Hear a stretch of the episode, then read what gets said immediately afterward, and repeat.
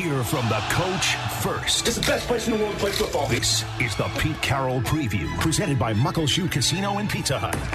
Here's your host, Steve Raible. Well, Pete, here we are, uh, another Friday, and as you get set for practice, if you can, just for a quick second, give me a uh, sort of a sense for where DK is right now. How's he doing? Has he practiced at all? He's been moving around. Uh, so far, that's what he's been jogging around. Has not taken any practice reps yet. Uh, so we'll see what happens today. In his stead, at least in the game, Marquise Goodwin stepped up and played a whale of a game. Had a couple of had a couple of catches. Geno looks like he's been throwing to him for his entire career.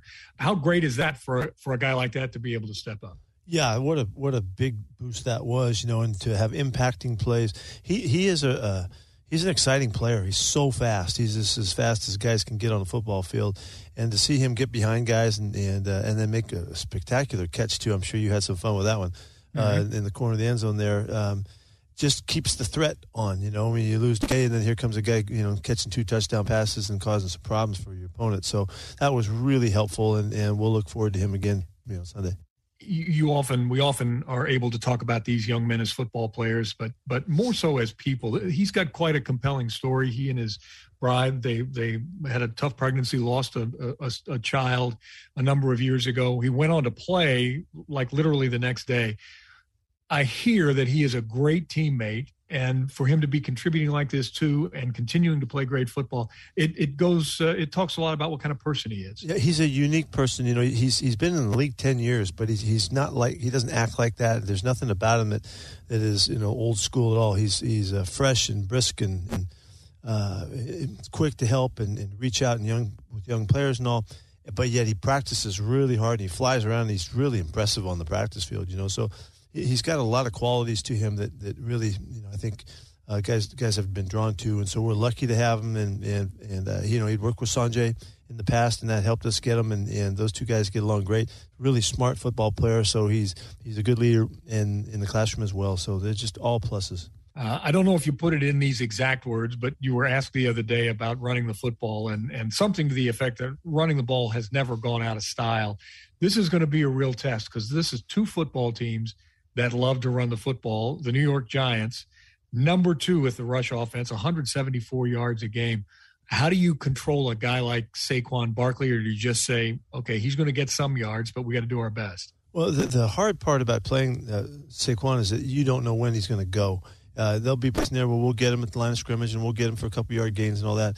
And then it's just one step away from him popping over somebody or spinning out of something, and, and he's on the silence. And he's extremely fast. He's very much like Penny, uh, Rashaad. Uh, for us, where he's so explosive once he takes off that rarely do guys catch him. So he's got that strike ability that, that you're just living with the whole time. And and uh, and he's 233 pounds. He's big again, mm-hmm. like Rashaad is, you know. So he gets out of problems. So uh, this the running game is enhanced, you know, with the quarterback, of course, and he, he's a really good runner. He's over 300 yards for the for the uh, first seven games of the season. He's been very active, and they designed the running game around him as well. Uh, he will scramble, you know, he does that quickly, uh, and he runs hard. You know, he's a tough run, big kid, and, and uh, his speed isn't great on on you know on paper, but it doesn't look like that when you play him. He looks really fast, and he's really elusive and and uh, aggressive with the ball you've got your weapon on the offensive side, and that's Ken Walker the third. Um, I know you knew this, but he needs only two touchdowns now to pass Dave Sims for the second place most rushing touchdowns by a rookie. Uh, that was back in 1977, I believe, for Dave Sims. He was a teammate of mine. Um, but I want to talk to you more about than Ken Walker about the help that he's getting to make those runs.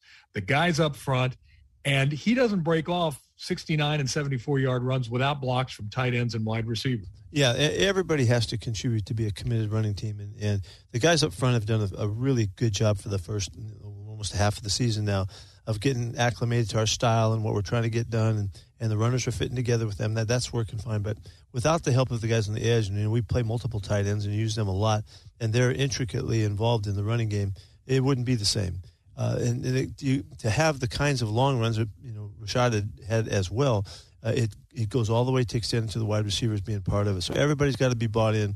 Everybody's got to be committed to it. The exciting thing is we know these guys can score, so you're looking for, to lay that block. You know, and even Geno was out there in front last week, and so everybody's trying to uh, to do their part, and it's it's it's absolutely integral to the you know a good running game.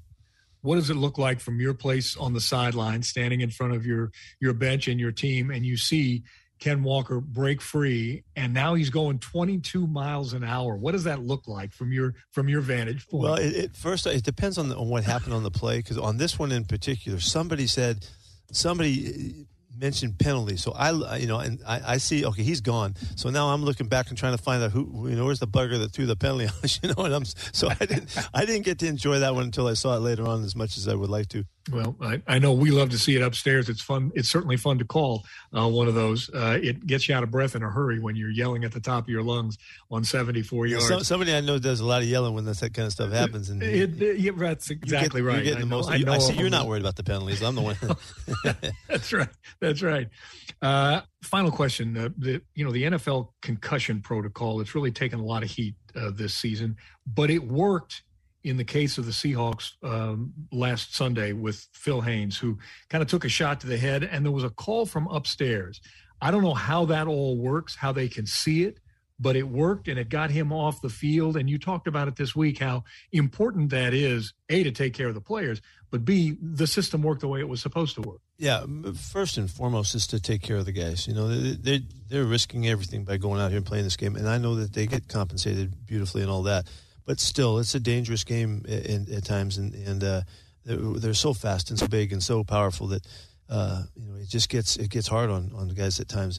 And so we need all the help we can get. We got to do it right in every way that we can. We got to take care of these guys and, and let them have a great career and a great run at it, and be as safe and supported as possible. So the system is that they you know they look, they just watch what the plays, and if they see a guy show any signs of any any you know thing out of the out of the norm, then they have the power to say uh, let's get number 60 off the field. Let's take a look at him, see if he's okay. If he's okay, they put him back in. If he's not, then they, they find something. And, and in this case, there was enough, you know, that, that kept him out of the out of the football game. And so, uh, um, you know, he's worked through the, this week to get ready, and and you know he has a chance to get ready for the football game. But they still did the right thing, and they we aired on the air uh, on the side of you know caution and safety and all of that. And so um, I, I, I wanted to make sure and let our fans know that that's what's going on and that it can be a good positive thing. And and we're looking after these guys that, that do so much for us too it is uh, the most important part of, of the game yeah we all want to win games but we want to keep guys we want to keep guys well we want to keep them safe uh, pete thanks uh, have a great friday we will talk to you uh, pregame and um, uh, thanks for taking the time. You got it. Let's have a big weekend. Can't wait. The Pete Carroll Preview has been brought to you by Muckleshoot Casino and Pizza Hut. Hear the next game right here on your home for the Hawks, KIRO News Radio.